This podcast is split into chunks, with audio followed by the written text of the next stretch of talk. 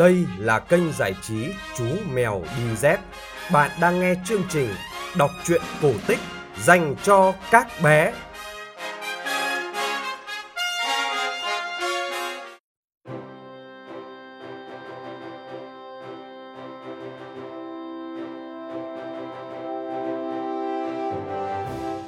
Các bạn nhỏ thân mến của chú mèo đi dép ơi, chúng ta lại gặp nhau trong chương trình số 421.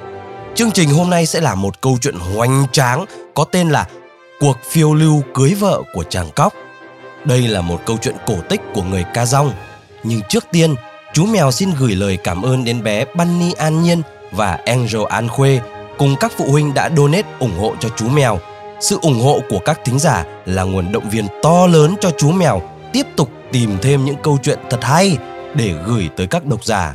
Còn bây giờ, câu chuyện cuộc phiêu lưu cưới vợ của chàng cóc xin được phép bắt đầu.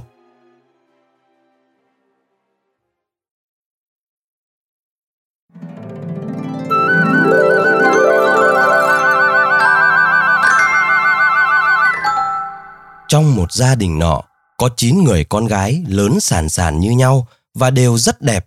Con trai trong làng cứ ước ao đến làm rể nhà này. Trong số các cô gái thì Di Giật, cô gái thứ ba là người xinh đẹp nhất.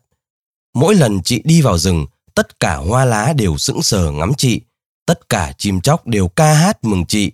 Chị chẳng những đẹp mà còn chăm làm, bất cứ việc gì chị cũng làm được, không chịu thua ai.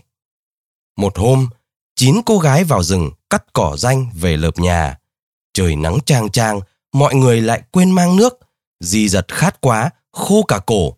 May sao giữa tảng đá lớn đen xì, to như con voi nằm giữa rừng, lại có một cái hốc nhỏ, chứa đầy nước trong vắt. Di giật lấy tay vốc uống, nước ngọt và thơm, uống đến đâu gan ruột mát đến đấy, dễ chịu sảng khoái vô cùng. Chiều hôm ấy, Di giật thấy khang khác trong người. Ít lâu sau, bụng chị to dần, chị đã có mang. Di giật khổ sở vô cùng. Những lời nhức mắng, đầy nghiến của dân làng làm cho chị càng thêm khổ não. Gần ngày sinh, chị vẫn đi làm nương rẫy và cắt danh, hái củi như thường. Một hôm đang cắt danh thì chị trở dạ. Quằn quại một hồi, chị đẻ ra một con cóc. Mọi người xúm đến xem. Có người thương, nhưng cũng có người dè biểu, bảo chị nên vứt con cóc đi. Di giật như đứt từng đoạn ruột. Dẫu sao thì cũng là giọt máu của mình, nỡ nào đang tâm vứt đi. Trông thấy nó xấu xí không thành người, ai cũng ghét bỏ. Di giật lại càng thương, nhưng chị chỉ sợ bố mẹ không cho nuôi. Trong số người đi làm hôm đó, có Y Dơ Hình rất thương Di giật. Y Dơ Hình bảo, để tôi về hỏi bố mẹ chị xem sao. Một lúc sau, Y Dơ Hình trở ra bảo, bố mẹ chị bảo chị hãy đem con về đấy. Di giật bọc con vào tàu lá chuối rừng, trở về nhà.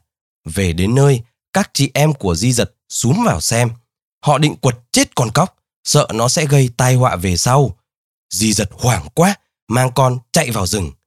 Tìm được một chiếc lán bỏ không, chị liền ôm con vào ở trong đó. Bụng chị đói cồn cào, cả ngày chưa được một hột cơm nào vào bụng. Chị chưa biết làm thế nào, thì bỗng nghe cóc nói. Mẹ đói lắm phải không? Mẹ cứ ra khóm cây kia, ở đấy có một buồng chuối chín, mẹ lấy mà ăn. Di giật nghe lời con, chạy ra tìm. Quả nhiên, chị tìm được chuối ăn. Mừng thấy con sớm khôn ngoan, lòng chị tự nhiên bớt đau khổ. Xin một manh chiếu về lót cho con nằm. Và ngày ngày để đưa con ở nhà, chị vào rừng hái măng, đào củ, làm rẫy, phát nương. Một hôm, thấy mẹ mệt nhọc, cóc bảo mẹ. Mẹ ạ, con muốn đi làm rẫy, phát nương giúp mẹ. Di giật nói với con. Con ơi, con bé thế này, đâu có đủ sức làm. Mà như con thì làm thế nào được? Nhưng cóc quả quyết. Không, mẹ đừng ngại, con làm được. Di giật rất cảm động. Chị lấy chiếc cuốc nhỏ xíu, buộc vào chân cóc. Cóc cứ thế nhảy đi. Khi đã khuất mắt mẹ, cóc liền cởi chiếc áo da cóc ra và biến thành một chàng trai cao lớn, đẹp đẽ lạ thường. Thấy anh, gió không thổi nữa, thú rừng cũng ngây ra mà đứng nhìn. Mấy cô gái phát dãy bàng hoàng, bỏ rơi dao lúc nào không biết. Anh cầm cuốc chạy nhanh như tên tới một cánh đồng rộng bao la. Anh hỏi con chim gáy đang ăn ở đấy. Này chim ơi, chim có bay qua được cánh đồng này không? Con chim gáy trả lời. Ui, cả đời mẹ lẫn đời con thay nhau bay tiếp cũng chẳng qua được nữa là mình tôi. Chàng cóc liền hóa phép, tức thì một đoàn chừng 300 người hiện ra trước mắt. Anh giao cho họ phát cây làm cỏ, rồi cuốc đất trồng lúa trồng khoai. Chiều tối công việc xong, anh lại khoác tấm da cóc vào người, rồi nhảy về. Di giật dọn cơm cho con ăn, cóc chỉ ăn qua loa. Sáng hôm sau, cóc hỏi mẹ. Con nghe nói chủ làng có đàn trâu 100 con, mẹ đi xin cho con chăn mẹ nhé. Người mẹ đáp. Chết, làm gì thì làm chứ không chăn nổi đàn trâu đó đâu. Bốn năm người mà chăn không xuể nữa là một mình con. Con bé tí tẹo, đi chăn thì chúng dẫm chết con mất. Trâu nhà họ nhiều con dữ lắm. Nhưng cóc khăng khăng. Mẹ yên tâm, con có làm được, con mới dám nói với mẹ. Mẹ cứ xin cho con chăn trong ba năm. Di giật chiều con đến nói với chủ làng. Chủ làng bảo, được, có điều là ta giao hẹn trước. Nếu trâu béo không phá hoại cây cối thì ta sẽ trả công đầy đủ và có thưởng. Còn nếu mà trâu gầy đi hoặc phá hoại màu mà mất con nào thì hai mẹ con phải đến làm tôi tớ cho ta suốt đời. Chiều nay mụ đưa nó đến đây. Chiều hôm đó, Di giật bỏ cóc vào gùi, mang cóc đến trình chủ làng. Sợ chủ làng thấy mình nhỏ bé mà khinh thường, nên vừa gặp mặt, cóc đã chào hỏi rất hoạt bát. Rồi cóc kể hết chuyện nọ sang chuyện kia cho chủ làng nghe. Chủ làng mê quá, cứ đòi kể mãi. Kể cho đến khuya, chủ làng buồn ngủ díu cả mắt, mới cho cóc nghỉ. Sáng dậy, cóc hái một nắm quả ké, treo lên cửa chuồng và ném lên đầu các con trâu để đánh dấu. Cóc xua cả đàn ra đồng, cóc bảo đàn trâu. Trâu ơi, trâu là bạn của ta, trâu cứ ra đồng tha hồ mà ăn lúa cho no đi. Đàn trâu ùa ra đồng, gặm hết cả ruộng lúa, con nào con nấy nó căng cả bụng. Tối đến, trước khi lùa trâu về, cóc lại hóa phép làm cho lúa mọc lại tươi tốt như trước. Chủ làng xem đàn trâu, thích lắm. Hắn hứa sẽ thưởng cho cóc. Thấm thoát đã ba năm trôi qua, cóc về bảo mẹ đến nói với chủ làng cho cóc xin thôi việc và dặn mẹ nếu lão trả tiền thì đừng lấy mà cứ xin cho được một con trâu trắng. Di giật làm theo lời con dặn. Chủ làng bảo, con của mụ chăn trâu tốt đấy, ta rất bằng lòng. Mụ bảo với nó cứ ở với ta, ta sẽ trả công hậu hĩnh cho nó. Còn nó muốn xin một con trâu trắng, ta cũng không tiếc. Nhưng chính con của mụ cũng biết đấy, cả đàn trâu của ta có con nào trắng đâu. Di giật về nói lại cho con nghe, cóc bảo, không, nhà chủ làng có con trâu trắng hai chân nho nhỏ đấy mẹ. ạ Lúc đó, Di giật mới hiểu là con mình muốn xin con gà trắng. Di giật trở lại nói với chủ làng, chủ làng bằng lòng ngay lập tức.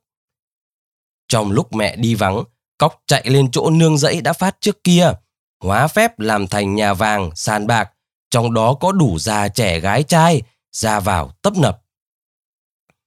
Di giật trở về mang theo con gà trắng. Thấy con vui vẻ, chị sung sướng hỏi con. Bây giờ con còn cần mẹ làm gì nữa không? Cóc đáp. Mẹ ạ, con muốn có một chiếc cần để câu cá, để mẹ con ta cùng ăn. Di giật bèn tìm một cây trúc thật đẹp, làm cần câu cho con. Cóc mang cần câu ra bờ suối, đặt trên bờ, rồi nhảy xuống nước một hồi, bắt lên một sâu cá. Cóc sách về cho mẹ. Di giật kêu lên. Ui trời, nhiều quá, thế mà mẹ cứ nghĩ con không biết câu cơ đấy.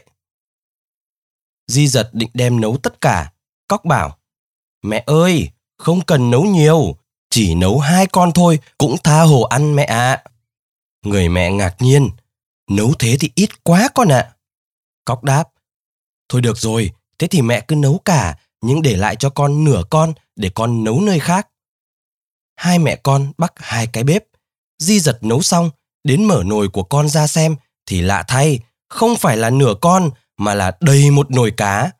Từ đó, chị biết con mình có phép lạ. Sắp đến mùa hội đâm châu hàng năm, cứ đến ngày đó, người ta kéo từ làng này sang làng khác dự hội.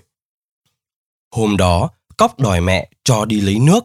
Lúc đi, Cóc cầm theo một ống nứa nhỏ, trong đựng một ít gạo.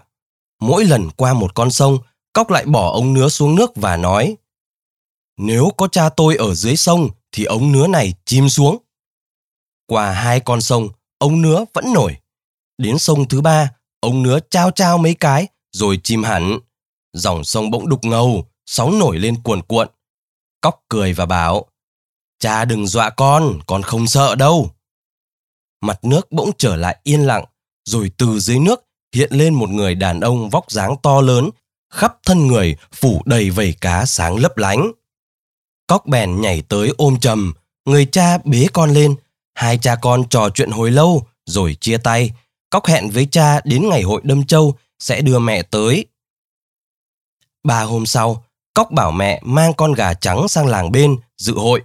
Gần tới bờ sông hôm trước, Cóc bảo mẹ đi chậm lại, còn mình chạy lên trước gọi cha. Lúc Di giật tới, thấy một người đàn ông mang đặt cóc lên trên bàn tay, chị sợ quá kêu to. Anh không được bắt con tôi. Cóc cười bảo mẹ, mẹ ơi, cha con đấy, hôm nay cả họ nhà ta cũng sẽ đến dự hội đâm châu với ta. Một chốc, từ dưới nước kéo lên rất nhiều người, ai nấy ăn mặc rất lịch sự. Cóc lại hóa phép, biến gà trắng thành châu trắng. Họ mổ châu ăn mừng, vui chơi suốt một buổi, đến chiều mới rủ nhau về. Khi chỉ còn ba người, Di giật bảo với chồng. Anh đã gây cho tôi bao nỗi khổ, tôi phải chịu đắng cay một mình suốt mấy năm nay. Thần nước là cha của cóc, bảo với vợ. Ta rất yêu nàng, nhưng vì kẻ ở nước, người ở cạn, không lấy nhau được, nên mới phải như vậy. Thôi, bây giờ con nó khôn lớn, nàng cứ ở với nó, nó sẽ làm cho nàng được vui. Sau đó, hai mẹ con di giật từ giã thần nước ra về. Mùa gió bão sắp đến, chiếc tròi của hai mẹ con ở đã ọp ẹp, cóc bảo với mẹ. Chúng ta phải đi nơi khác dựng nhà thôi mẹ ạ. Thần bão sắp đến đây rồi. Hai mẹ con thu xếp ít đồ đạc vào gùi rồi ra đi, đi mãi, cho tới khi tới vườn mía cóc trồng trước kia. Di giật vừa mệt, lại vừa đói. Cóc hỏi mẹ, mẹ đói lắm phải không? Bẻ mía kia mà ăn cho đỡ mệt mẹ ạ. Người mẹ đáp, mía của người ta, bẻ sao được mà bẻ hả con? Nhưng cóc nói, mẹ cứ bẻ mà ăn, mẹ đừng sợ gì cả. Ăn mía xong, hai mẹ con lại đi qua một nương sắn, nương lúa, tới gần chỗ lâu đài mà cóc đã hóa phép dựng lên trước kia. Cóc bảo mẹ, mẹ đứng ở đây, con vào trước xem sao. Cóc ung dung nhảy vào, lên võng nằm đu đưa một lúc, rồi sai quân lính ra mời mẹ vào. Di giật rất sợ hãi, chị cho là người ta đã bắt mất con mình đi rồi, và bây giờ họ ra bắt nốt cả mình. Chị nhất định không đi. Lính trở vào bảo với cóc. Cóc liền hóa phép, làm ra một con rắn khổng lồ, đến dọa di giật. Di giật sợ quá, bỏ chạy. Chị chạy nấp dây võng của cóc, tự nhiên con rắn biến mất. Cóc mời mẹ ngồi võng và bảo, con cho người ta mời mẹ, mẹ không chịu vào, nên mẹ mới bị một phen hết vía đấy. Bây giờ, mẹ con ta ở lại đây, làm chủ cái làng này. Nhà cửa này là của ta, châu bò nương rẫy này đều là của ta. Con sẽ cho người mời cha lên ở với mẹ. Người mẹ nghe thấy vậy, thì liền đưa tay cốc lên đầu cóc mấy cái liền. Mấy hôm sau, thần nước đến. Bấy giờ, thần nước mới làm lễ cưới với di giật. Cả làng mở hội, mổ trâu mổ lợn, ăn uống luôn ba ngày trời. Di giật sống với chồng con vô cùng sung sướng. Một hôm, Cóc bảo với cha mẹ. Cha mẹ ơi, con đã lớn rồi, con muốn lấy vợ. Người cha đáp, con ưng ai thì con cứ chủ động đi tìm đi. Cóc nghe nói ở làng bên có ông Vuzeria, nhà ông này có hai cô con gái xinh đẹp tuyệt trần, lại thùy mị nết na, khéo tay chăm làm, nổi tiếng cả một vùng rộng lớn. Cóc liền biến thành một chàng trai khôi ngô tuấn tú, hùng dũng, cưỡi con ngựa ô cao lớn đến nhà ông Vuzeria. Khi Cóc đến nhà, chỉ thấy gia đình ông buồn giàu, hai cô con gái ngồi khóc thút thít. Thì ra, trong đám con của ông trời có hai gã tên là Dơ Rốc và Dơ Rây. Hai gã này nổi tiếng tàn ác ngang ngược, thường kiếm cớ hành hạ con người. Chúng muốn gì là cướp nấy, không từ hành động tàn ác nào. Chúng biết ông Vuzeria có hai cô con gái xinh đẹp, nên đến đòi cưới. Các cô không ưng loại người tàn ác nên không muốn cưới. Hai kẻ ác độc liền tuyên bố, bất cứ chàng trai nào lại gần các cô đều sẽ bị chúng chém đầu. Rất nhiều chàng trai đã bị bỏ mạng vì hai tên hung thần ấy. Vì lo sợ cho dân làng, hai cô đành chấp nhận cưới chúng. Cóc nghe chuyện xong, nghiến răng ken két, lên ngựa bỏ về. Các bạn đang nghe chuyện cổ tích trên kênh Chú Mèo Đi Dép. Để ủng hộ chú mèo ra thêm nhiều câu chuyện, quý tính giả có thể donate vào ngân hàng Tiên Phong Banh, chủ tài khoản Nguyễn Phong Anh. Còn số tài khoản là gì ấy nhỉ? Chú mèo đố các phụ huynh đọc được đấy. Mùa xuân đến, dơ rốc và dơ rây làm cỗ rất to, mời làng đến dự lễ cưới. Họ đang ăn uống vui chơi thì có một chàng trai trẻ phóng ngựa qua làng. Theo thông lệ, mọi người giữ chàng lại mời vào dự tiệc. Thấy chàng trai tuấn tú, các cô gái trong đám tiệc nhìn chàng chằm chặp, buông cần uống rượu, quên cả ăn uống. Chàng trai lên võng nằm đu đưa một hồi, rồi bắt đầu kể chuyện.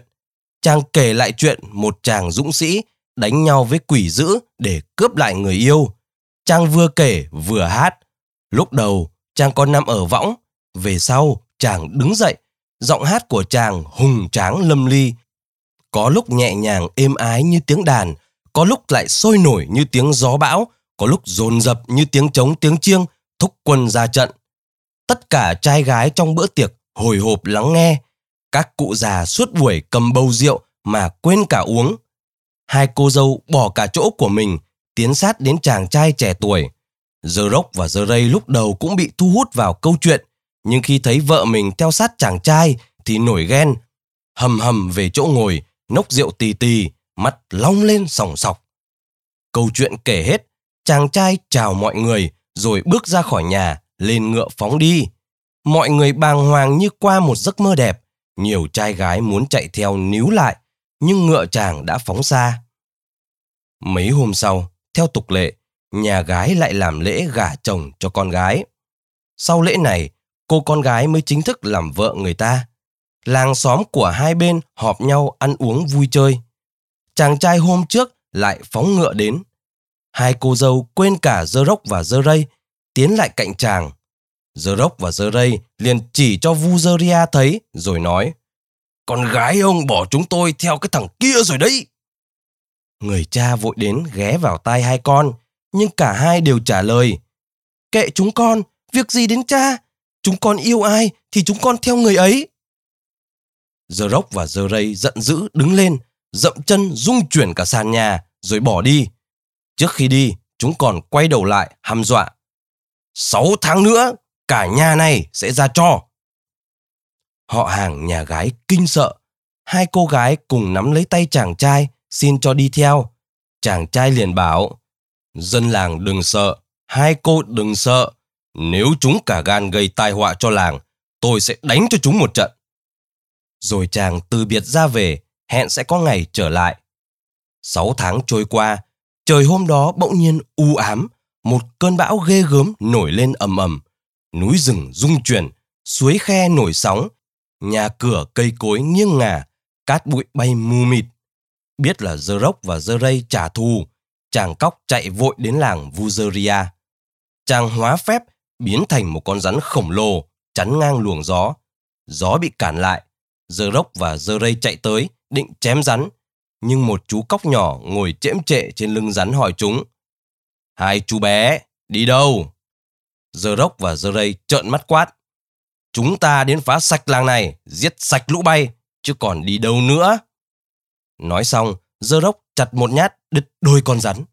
Cóc liền biến thành một chàng trai cao lớn, một tay vung khiên, một tay múa gươm, đánh nhau với chúng. Gươm chạm gươm thành chớp lóe, gươm chém khiên thành sét nổ. Họ đánh nhau dưới đất, họ đánh nhau trên trời, cát bụi tung lên mơ cả mặt trời mặt trăng. Họ đánh nhau suốt một năm, từ mùa xuân này qua mùa xuân khác. Gươm của dơ rốc và dơ rây đã mòn trơ cả sống. Chúng vừa mệt vừa đói. Chàng cóc liền vứt cho chúng hai nắm cơm và bảo cho chúng bay nghỉ mà ăn cơm đã. Ăn xong, hai bên lại đánh nhau tiếp. Được một lúc, dơ róc và dơ rây khát quá, phải quay đi tìm nước uống. Cóc thấy thời cơ đã tới, hú lên một tiếng long trời lở đất, đưa gươm múa một đường. Đầu của hai tên hung thần đều rụng xuống, biến thành hai hòn núi lớn. Sau trận chiến kinh thiên động địa, Cóc lảo đảo trở về. Nào ngờ giữa đường, Cóc gặp một cái cầu vồng. Cầu vồng nhìn thấy Cóc máu me đầy người, liền hỏi. Này, thằng kia, đi đâu về mà máu me bê bết thế kia? Cóc trả lời. Tôi vừa giết hai tên hung thần, dơ róc và dơ rây. Cầu vồng chợt rú lên. À, thằng này dám giết em tao. Thế là cầu vồng xông vào, định dùng lửa nướng chín cóc. Cóc nào có sợ, hóa ra bao nhiêu là nước dập hết lửa của cầu vồng. Hai bên đánh nhau ba ngày, lửa cháy đỏ trời, hơi nước bốc lên ngùn ngụt. Cả hai đều mệt dã rời, đành ngồi nghỉ một lát, đợi khỏe sẽ đánh tiếp. Một con chim cúc cu bay tới đậu vào vai chàng cóc và cất tiếng gáy. Cúc cu. Cóc vuốt ve chim. Ta mệt lắm, ta sắp chết rồi. Chim còn hót làm gì nữa? Chim trả lời. Anh hãy cho em ăn, em sẽ bày cho anh cách giết cầu vồng. Cóc lấy mấy hạt gạo cuối cùng của mình cho chim ăn. Chim ăn xong liền bảo, cầu vồng này rất thích nghe kể chuyện. Anh cứ kể chuyện thật ly kỳ vào.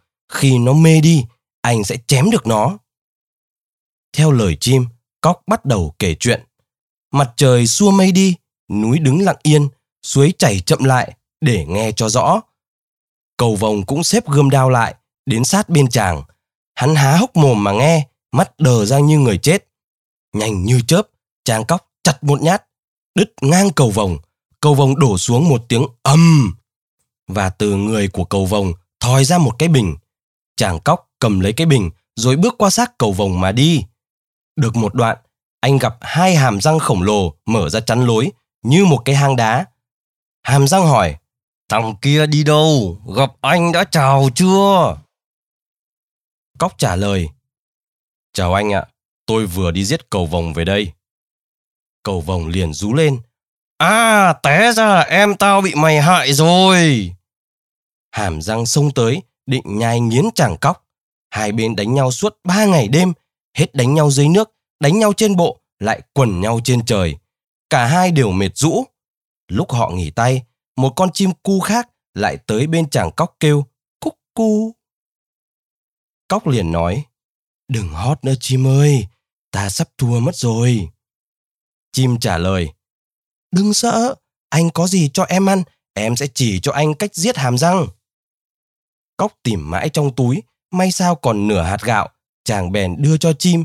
Chim bảo, hàm răng này rất cứng, không gì chém nổi, chỉ có lửa mới đốt được nó thôi. Cóc liền đốt cháy cả một khu rừng, chẳng mấy chốc hàm răng bị đốt ra cho. Trên đường về, Cóc lại gặp một thằng bé bằng bắp ngô, cầm lao chặn đường hỏi. Này, thằng ngốc kia, đi đâu mà dám bước qua đất của ông mày đây? Cóc lễ phép trả lời. Tôi vừa đi đốt hàm răng về đây. Thằng bé lại rú lên. À, ra mày vừa hại anh tao, tao phải trả thù. Nói xong, hắn vác lao đâm cóc. Cóc rút gươm chém, nhưng thằng bé nhanh nhẹn lạ thường, không thể nào chém chúng được, lại còn đâm cóc chúng mấy lao. Chim cu bay qua thấy vậy liền nhắc. Anh phải lấy cái bình của cầu vông mà hút nó vào. Quả nhiên, chàng cóc vừa dơ cái bình ra, thằng bé đã bị hút vào bình, nằm khóc lóc thảm thiết trong đó. Sau khi thắng năm đứa con trời hung ác, chàng cóc mới về tới quê nhà. Lúc này, xóm làng chàng đã sơ xác, nương rẫy đã tan hoang. Chàng liền hóa phép làm cho mọi vật tươi tốt trở lại và xóm làng giàu đẹp hơn xưa. Sau đó, chàng cóc liền tìm đến làng của ông Vuzeria, lập lại ngôi làng, kêu gọi người dân về ở và anh cưới cả hai cô gái xinh đẹp làm vợ.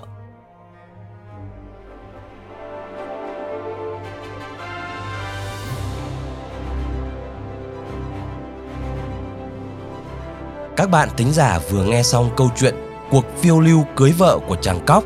Chương trình số 421 đến đây là hết.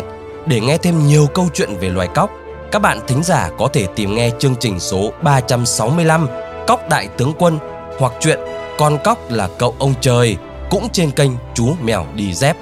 Còn bây giờ, xin tạm biệt mọi người và hẹn gặp lại trong chương trình lần sau.